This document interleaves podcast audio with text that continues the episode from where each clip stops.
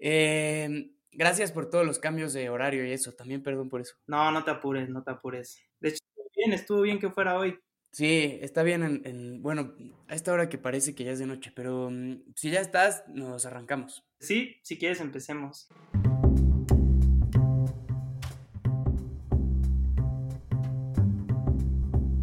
Gracias por escuchar este episodio del Telescopio. Yo soy Ricardo López Cordero. Este es el podcast que uso como pretexto para hablar con personas creativas sobre cómo aprenden y trabajan. Lo uso para perseguir mi propia curiosidad. La de hoy es una entrevista con el escritor y fotógrafo Claudio Castro, quien ha publicado en medios como Bon Appetit, Los Angeles Times y la insuperable revista Hoja Santa. Actualmente investiga la vida y obra de Manuel Álvarez Bravo y colabora con el fotógrafo Pablo Ortiz Monasterio. Con Claudio hablé sobre Guillermo Calo, los secretos de la amistad, fotografiar comida y practicar taekwondo. Claudio Castro, muchísimas gracias por estar en el podcast. No, gracias a ti por invitarme, Ricardo. Es un gusto. ¿Cuál es tu primer recuerdo fotográfico? Es una gran pregunta porque no sé. Mi primer recuerdo fotográfico tal vez fue en los álbums que guardaban mis papás y mis abuelos. eh, como que siempre te remontan a épocas que no pensabas que existían y como que ahí empiezas a preguntarte pues la función de una foto, ¿no? La función de un álbum, porque como por qué estamos obsesionados en guardar recuerdos, ¿no? En registrar memorias y como que eso fue lo primero que yo me, o sea, como que lo primero que pensé cuando empecé a hacer foto o empecé a investigar sobre foto, o sea, como que ya después te das cuenta de que no nada más es eso, ¿no? O sea, como que también la foto tiene pues otras funciones, tiene significados que no siempre están a la vista, que eso también la hace bien interesante y de que también puede ser un ejercicio plástico, ¿no? Un ejercicio artístico y eso pues evidentemente enriquece mucho pues tu visión de la foto, tu visión de las artes,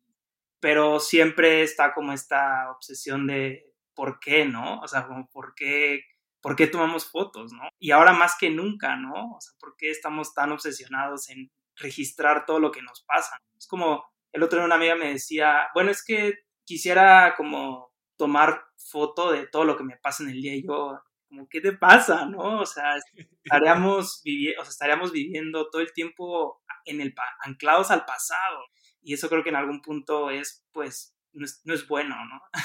¿Recuerdas alguna foto en especial o alguna foto en particular de los álbumes que había en tu casa?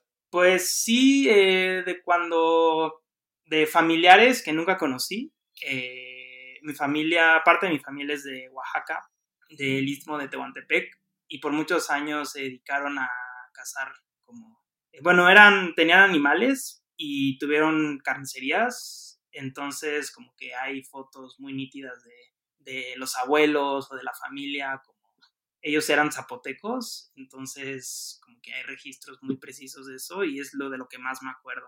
Y en tu casa, porque en mi casa no había muchas fotos. Mis papás son como tan minimalistas que cada vez que alguien venía por primera vez a la casa decían como, ah, se acaban de mudar o qué, porque no hay nada. ¿no? Y, y solo había como dos o tres fotos en los estantes. Y a mí eso siempre se me ha hecho muy raro cuando voy a casa de alguien que hay fotos pegadas en las paredes o Ya. eh, fotos de la boda, fotos de los primos, etcétera. ¿En tu casa era así? No, eh, fíjate que solo había una foto de mis papás en su boda, quizás algunos retratos de cuando yo era muy pequeño, pero no, o sea, no había demasiadas fotos, o por lo menos ese no era como el paisaje de la sala o de la casa, ¿no? O sea, como que era algo bastante normal, ¿no? O sea, como tener una foto de cuando te casaste o no sé, si tienes un hijo, pues bueno, de cuando era bebé, ¿no? Pero, pero no, o sea, no, no, no había como, como demasiadas fotografías en la casa. Y sigue sin haberlas. ¿Qué es lo que más te gusta de la obra de Manuel Álvarez Bravo? Me gusta que, que a veces puede parecer sencilla, pero conforme la vas viendo, la vas estudiando, te das cuenta de que en realidad es, es una obra muy compleja, ¿no? Y sobre todo, ahora como que me ha tocado ver que mucha gente la ve y como que no le interesa o como que no se sorprende, pero quizás porque en algún punto puede parecer como un poco pasada de moda, pero en el tiempo en el que Manuel Álvarez Bravo tomó sus fotos más importantes, o sea, era, o sea, esa perspectiva fue revolucionaria, ¿no? Como los detalles, los objetos, eh, y muchas de esas fotografías aluden a otras obras que él también respeta, ¿no? O sea, por ejemplo, hay una foto muy famosa que se llama Roca cubierta de líquen, que parece un grabado de Hokusai. Y bueno, o sea, si ya la puedes leer de esa manera, pues es muy eh, interesante leer así la foto. O no sé, El obrero en huelga asesinado, que es también muy famosa, que es como un obrero tirado, ¿no?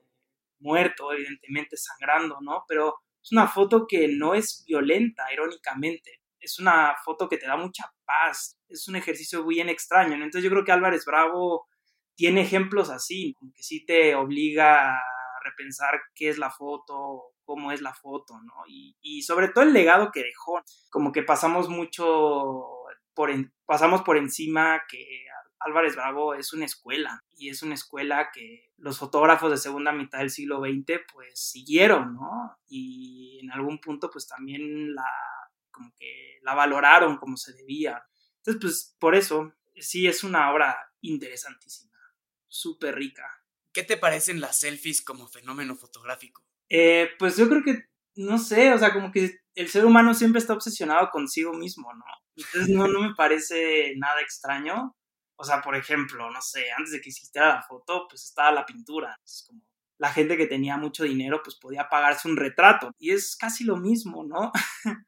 eh, lo único que, o sea, es más interesante es cómo la gente cree que se ve y al mismo tiempo cómo la gente se representa, se autorrepresenta. Y eso también te habla pues de una época. Eh, no quise echarme un comentario moralista, pero también como que también te das cuenta cuáles son las virtudes y cuáles son los defectos de una época, de una generación.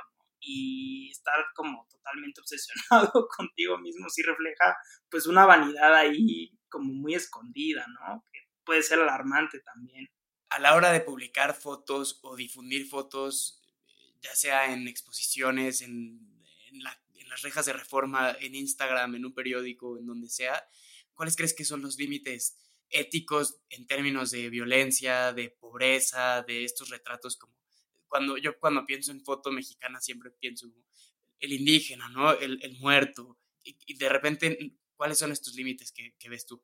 Pues, híjole, eh, es una pregunta que todo el tiempo me la hago y no sé hasta qué punto he logrado resolverla o llegar a una conclusión, o sea, ni siquiera llegar a una conclusión, simplemente desarrollar ese problema, porque, o sea, a mí que me impide disfrutar, por ejemplo, el obrero en huelga asesinado. O sea, ¿por qué no es una foto violenta que irónicamente representa algo violento? O no sé, ¿por qué, por ejemplo, Álvarez Bravo, Tina Modotti, que siempre se obsesionaron, o sea, como que siempre estuvieron eh, yendo como a muchas comunidades eh, cholas o mexicas o, en fin, de las distintas eh, culturas que hay en el país. ¿Y por qué eso es representación, no representación? ¿no? O sea, como por cuál es el derecho, o sea, a ti como por qué te interesaría representar al otro, ¿no? O sea, eso no es apropiación. Entonces, como que, como que todo ese tipo de, como que esa conversación alrededor de la foto a veces se me hace como muy poco, o sea, no se me hace tan interesante, ¿no? O sea, realmente, o sea, como si es un producto artístico, o sea, lo chido es que te haga pensar y que lo disfrutes, sobre todo. O sea, a veces yo sí peco de ser muy hedonista, porque, o sea, si a mí me gusta una foto es porque o me hizo pensar en algo, porque realmente la disfruté al momento de verla o simplemente porque un día iba caminando y me acordé de esa foto, es como, ah, claro, ¿no? No sé si sea como la, la, persona que mejor pueda responder esa pregunta. Si eres, por eso estás aquí, Claudio. no, bueno, es que, híjole, no sé, como que no me agrada la idea de moralizar el arte. E, entiendo en términos de arte, pero, por ejemplo, en términos periodísticos, yo siempre he defendido el derecho y la obligación casi de retratar la realidad como es. Que eso es una ventaja, o sea, eso es, una de las ventajas de la foto, o sea, de que, por ejemplo, es una de las bondades del periodismo. Intenta ser lo más objetivamente posible Y eso yo creo que sí es una ventaja, sobre todo para, quien, para el espectador, ¿no? Que el fotógrafo no se salga de contexto al momento de tomar una foto pues, que pretende informar. Pero, por ejemplo, está Enrique Metinides. ¿Qué es Enrique Metinides, no? Sobre todo siendo, o sea, alguien que estuvo en un periódico amarillista toda su vida. Eh, ¿Cuáles son los límites de, de ser alguien como Enrique Metinides? No sé, eh, creo que puede ser algo muy dramático, puede ser algo muy violento, pero al mismo tiempo puede ser algo bello, ¿no? Irónicamente. Eh, es algo muy extraño. ¿Cómo podemos aprender a escuchar las fotos? Sobre todo si son imágenes viejas. Me gustan estas imágenes de los generales revolucionarios. El otro día fui a caminar a Los Pinos, que está aquí cerquita, y hay unas fotos chistosísimas como de Lázaro Cárdenas con la población. y de repente me lo imagino, no sé si es porque yo ya soy parte de una cultura totalmente audiovisual, pero todo el tiempo las quiero escuchar. ¿Tienes alguna estrategia como para escucharlas? Pues tiendo no a escucharlas, fíjate. Sea, creo que no las escucho en general. Sí, no, no, no, no, no. Eh, es una pregunta difícil. Porque sí, no, no tiendo a escuchar. O sea, creo que estamos, creo que yo también soy una persona bastante audiovisual pero cuando veo una foto trato solo de, verla, ¿no? Y, si me provoca algo, pues como que después de explorar eso que, que intuyes una foto, se me hace súper interesante, pero no sé si, si la puede escuchar. Creo que no, no, no, no logro escuchar las fotos. ¿Cómo cambia tu proceso si estás usando una cámara? Eh, creo que el término correcto es grandota, comparado con si estás usando tu teléfono. Pues que en el teléfono todo es muy rápido puedes tener mil intentos. Normalmente como que... O sea, yo siento que los teléfonos a veces, como que la gente depende demasiado de los teléfonos. Cuando antes creo que era un poco al revés. Como que tú veías a través de la cámara y solo a partir de la cámara. Pero ahora parece que la cámara es la que te controla a ti, ¿no? Y es una cosa bien extraña porque lo que era bien chido de, por ejemplo, o sea, ya no nos vayamos como a las cámaras grandes, ¿no? Pero a la cámara análoga, o sea, como que había un cerebro operándola y ese cerebro era el fotógrafo. Esa sensibilidad era el fotógrafo. Y ahora parece que es un poco al revés. Sea, parece que ya las cámaras tienen un cerebro propio que te, termina por controlar a ti, ¿no? Entonces, eh, creo que si estás consciente de eso, pues ya puedes, no sé, intentar otras cosas. Pero yo, yo pienso que eso, eso es lo que, como la gran diferencia, lo que pienso de eso. ¿Y cómo cambia tu proceso si vas a hacer una foto que sabes que se va a acabar viendo como en vertical en, un, en la pantalla de un teléfono, comparado con si se va a exponer o se va a presentar de, de, una forma, en un formato más grandote. Pues sí cambia mucho, sobre todo por la perspectiva, ¿no? O sea, nosotros no vemos de forma vertical, nosotros vemos de forma horizontal y que nos obliguen a estar mirando ahora de, al revés, pues tú empiezas a exigir que todo lo que se te presente sea de ese modo cuando necesariamente no es así. Y sobre todo cuando es en una pantalla, ¿no? Que tiene un cierto número de píxeles. Pero ¿qué pasa cuando ves una foto en un libro, en distintos papeles, en distintas tintas? ¿Qué pasa cuando la ves en un museo, ¿no? O sea, como que todo eso influye muchísimo. siempre y cuando como que estés consciente de que una foto en un teléfono es una foto en un teléfono y una foto en un libro, en un museo, son cosas totalmente independientes, como que también empiezas a aprender que se pueden ver las cosas desde otras perspectivas. Eh, y eso está bien, ¿no? Eso está padre, ¿no? Sé que has trabajado mucho con archivos de fotos, con bibliotecas de, de libros de fotos. Eh, en esta experiencia que tienes como estudiando fotografías, ¿cómo crees que han cambiado las caras de foto a través de los años? Digamos, la, la, respuesta más fácil sería como la cara típica de la persona de 1910 que está ya desesperada porque se tarda mucho en tomarle la foto, como medio tensa, comparado con hoy que todo el mundo tiene como una cara de foto. Si te van a tomar una foto, sonríes de cierta manera. ¿Cómo crees que ha sido ese recorrido? Eh, híjole, no lo había pensado jamás. Eh, pues lo que sí es que creo que antes la gente estaba menos acostumbrada, se daba la libertad de hacer ciertas poses eh, ahora ya es una cosa totalmente cómica, satírica, ¿no? De, ah, me van a tomar una foto, voy a poner una cara ridícula, ¿no? Voy a hacer, o sea, como que hay mucha teatralización al momento de tomar una foto.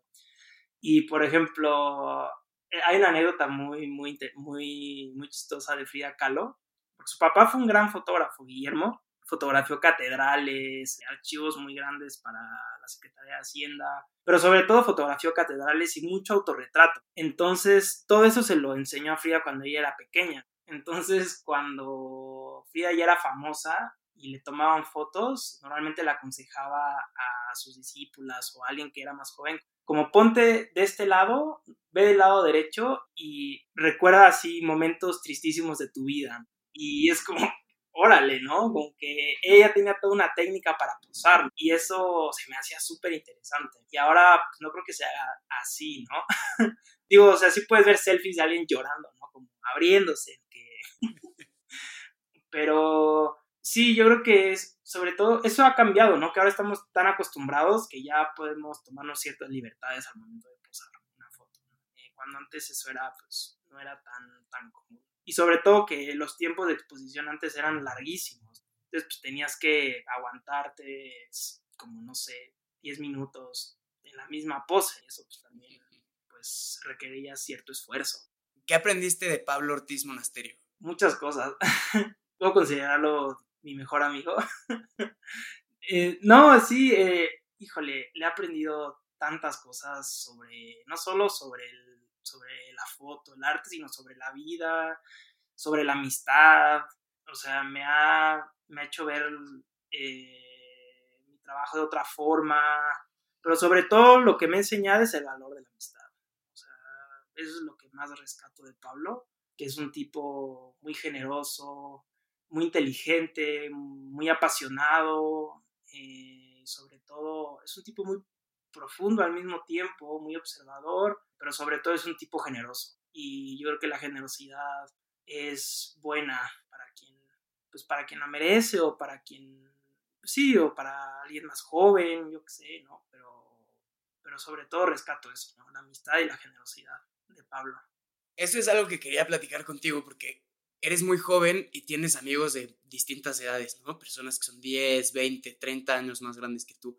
¿Qué haces distinto a otras personas de tu edad o qué has aprendido sobre la amistad teniendo amigos tan diversos? Creo que se debe un poco a que soy hijo único y toda mi vida conviví con gente más grande que yo.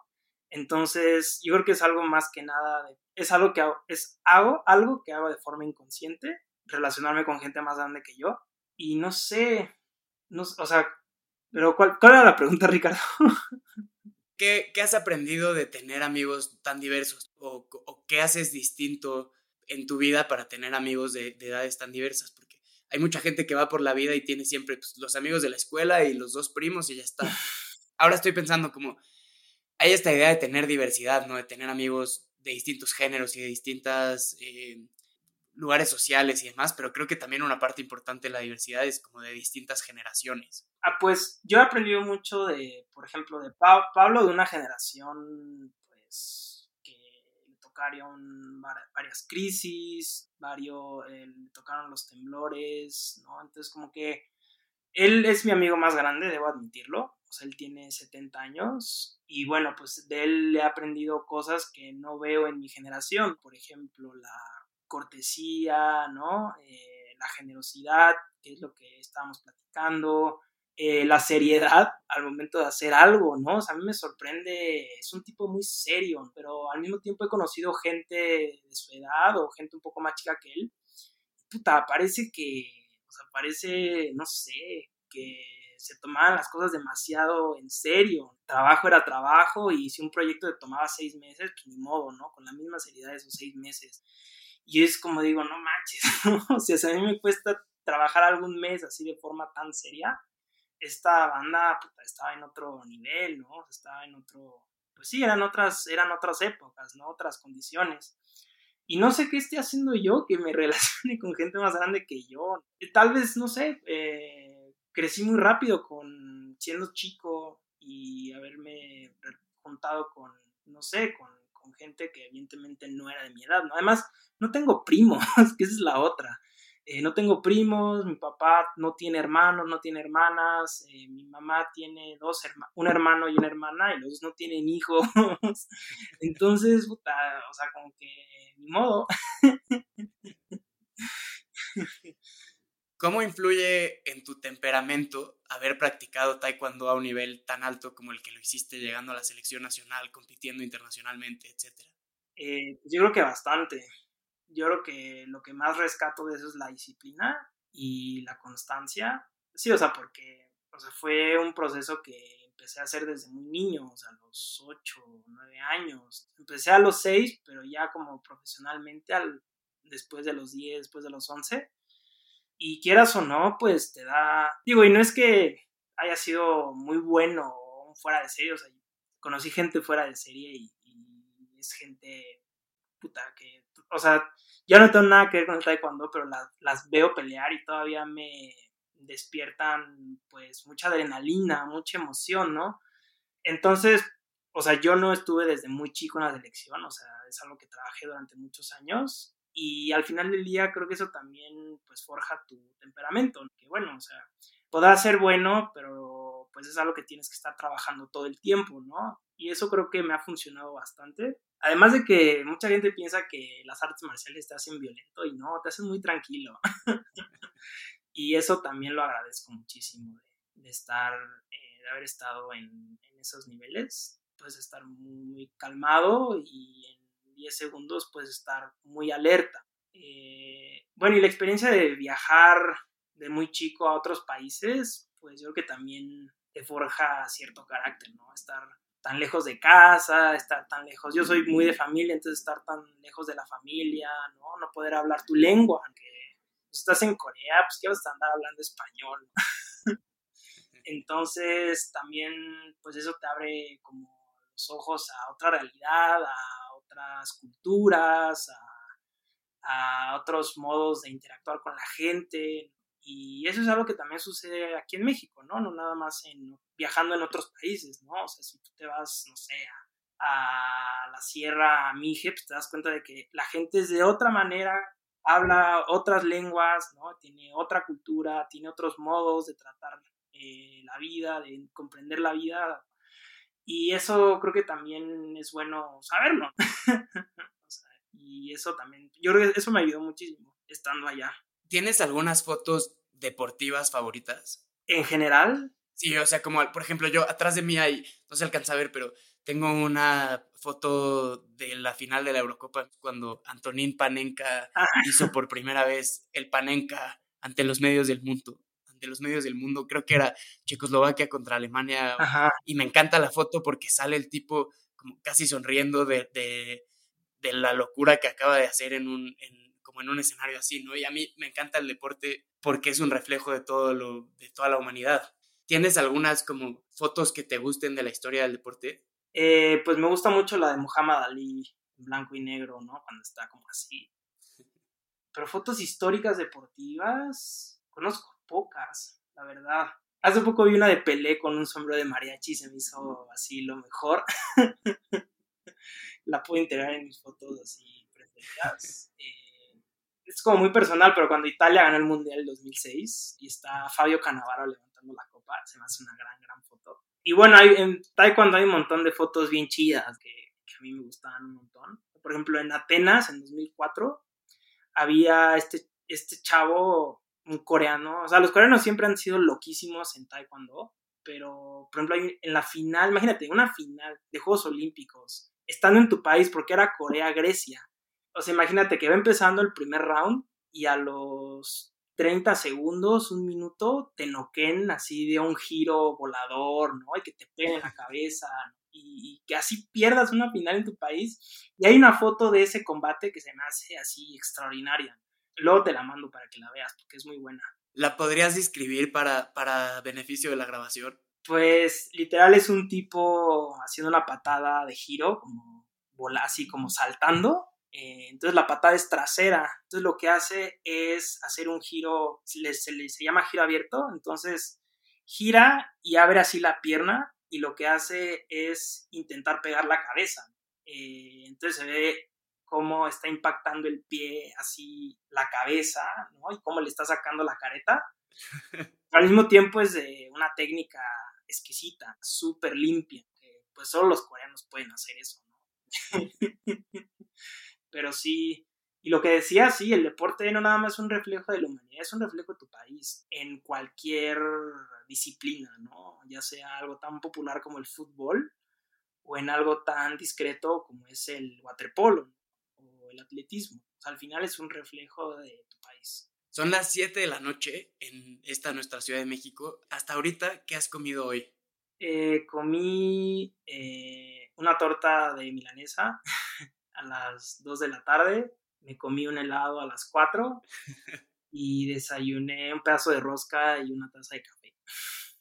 ¿Cómo le haces como escritor, no tanto como fotógrafo, obviamente como escritor, para describir platos, ingredientes, eh, técnicas, sabiendo que quien te va a leer no puede más que leerte. Nunca lo va a probar o no lo va, en el momento en el que está leyendo, no lo va a oler, no lo va a sentir. Mi estrategia es hablar con quien está preparando la comida. O sea, sobre todo si es alguien que lleva haciéndolo años, pues normalmente te va a dar una respuesta muy corta, pero que sintetiza así todo el sabor, todo el aroma, todo el proceso, sobre todo. Y creo que eso al momento de escribirlo te puede ayudar bastante a lo que estás probando. Eh, esa es como la estrategia que siempre, siempre utilizo. Y no sé, como que no se me da tanto la descripción de los platillos. O sea, yo prefiero describir lo que esa persona que lo está haciendo me narre cómo es que lo aprendió a hacer y qué es lo que le gusta sobre eso. Es lo que a mí me, me gusta saber o escribir, ¿no? Al momento de...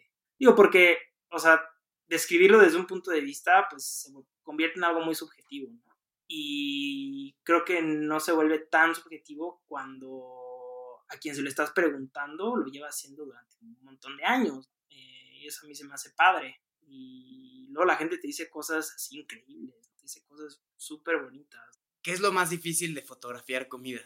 Pues lo más difícil, pues que la mayoría de las cosas son feas, ¿no?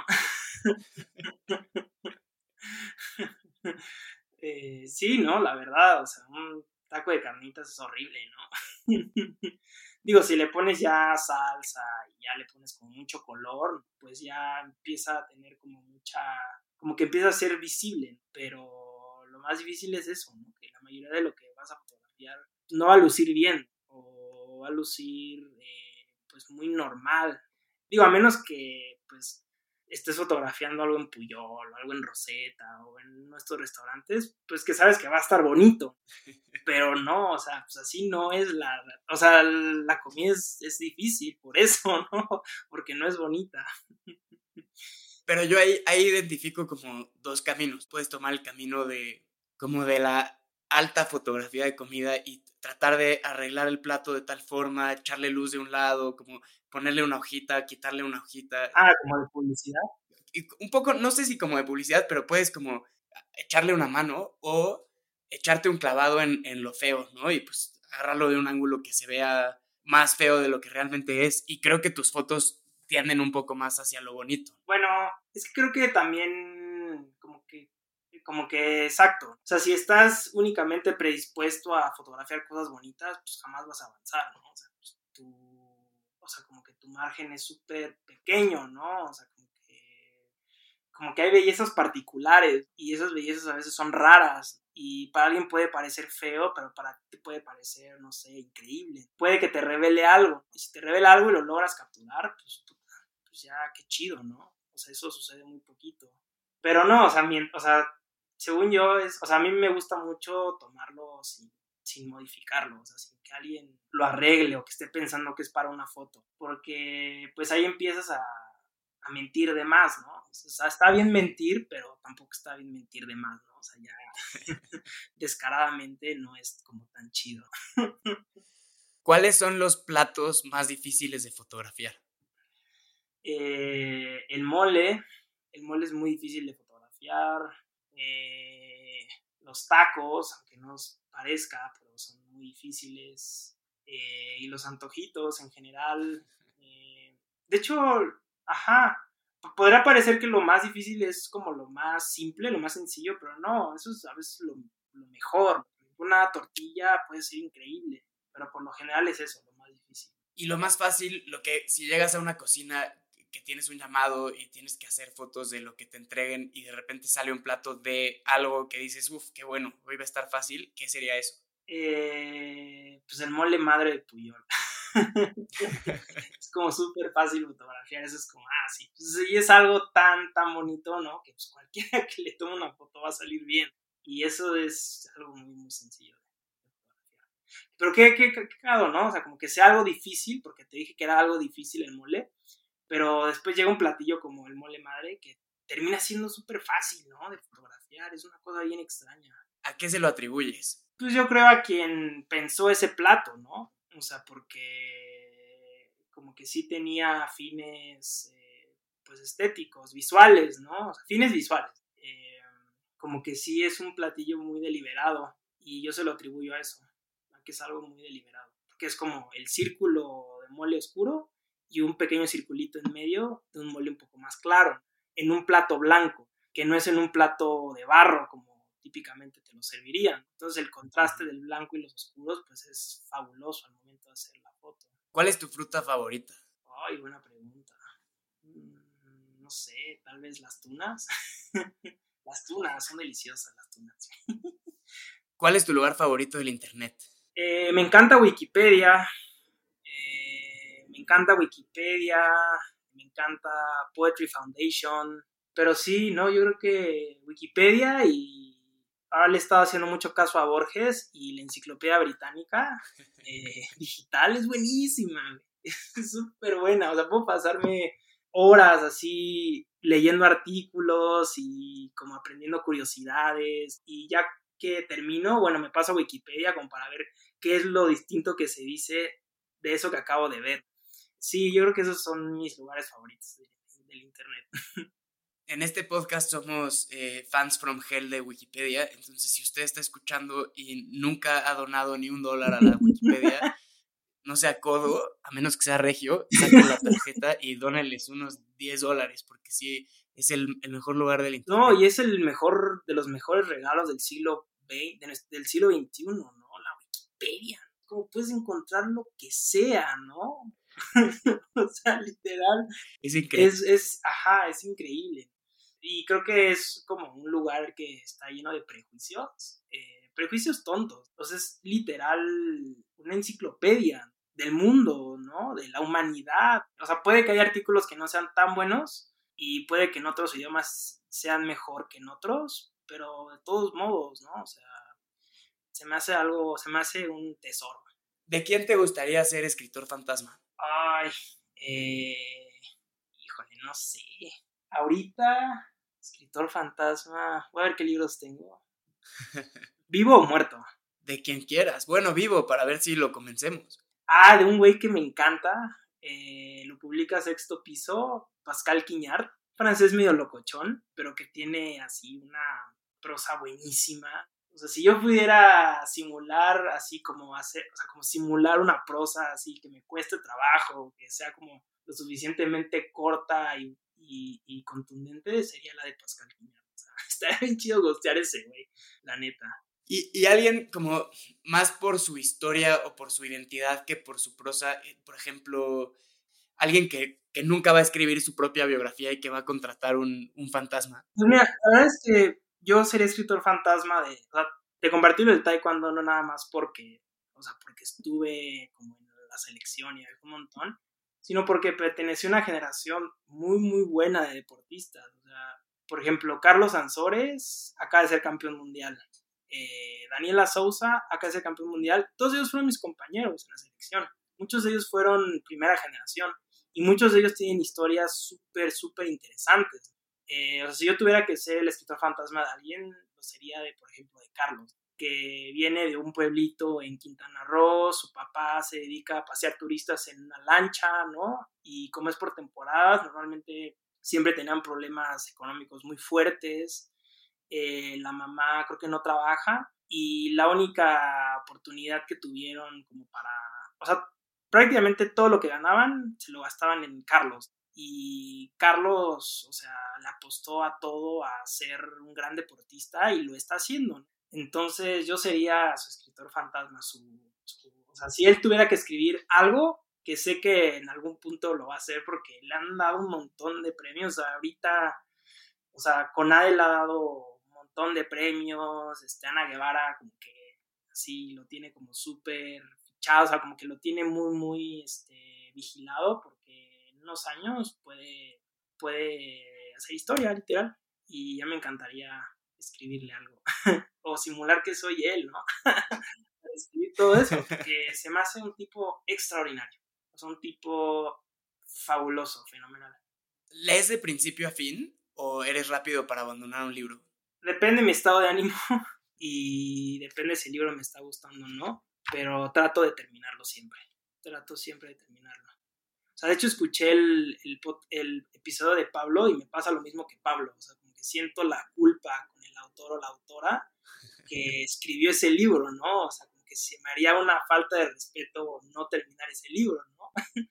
Pero pues sí, hay libros que, son muy aburridos y que, o que no te identificas, pues ni modo, tendrás que dejarlo. O a veces yo he pensado que, por ejemplo, hay libros que, que simplemente no estás listo para leer, ¿no? Y que tal vez en 10 años, 15 años, o la próxima semana, pues ya sea como apto para ti. Entonces yo siempre les doy segundas oportunidades. Yo he tratado en, en los últimos meses de no sé si la palabra es leer o ver más libros de fotografía o más libros con fotografías, pero nunca sé si lo estoy haciendo bien. ¿Por qué? Pues porque abro el libro y entonces leo el, pie de foto y dice, no sé, final de taekwondo, de lo que sea, y veo la foto y entonces digo, la foto me gusta y, y, la veo 15 segundos y luego paso a la siguiente y lo que me acaba pasando es como, la ojeo como si fuera revista. Ya. ¿Qué tengo que hacer para apreciar mejor o ser un mejor lector de libros de fotografía?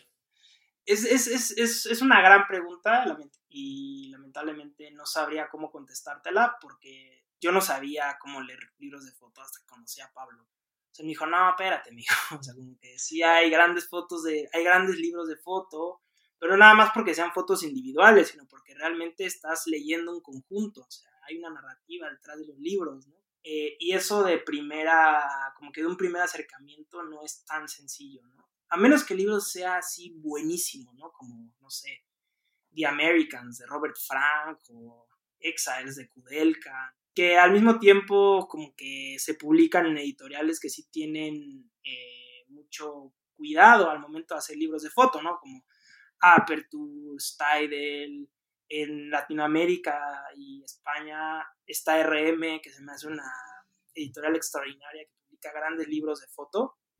Pero sí, o sea, sí. Como que luego, te das cuenta que es un catálogo y que no es un catálogo. Entonces, como que a partir de eso ya puedes eh, ver los libros de foto de otra perspectiva. Claudio Castro, mil gracias por tu tiempo y mil gracias por las respuestas. Qué lindo y qué privilegio poder platicar contigo No, gracias a ti, Ricardo. Mil gracias por escuchar este episodio del Telescopio.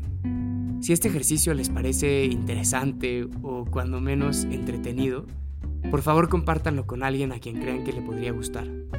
Y si tienen un minuto, por favor dejen una reseña o una calificación en la aplicación en la que escuchen podcasts.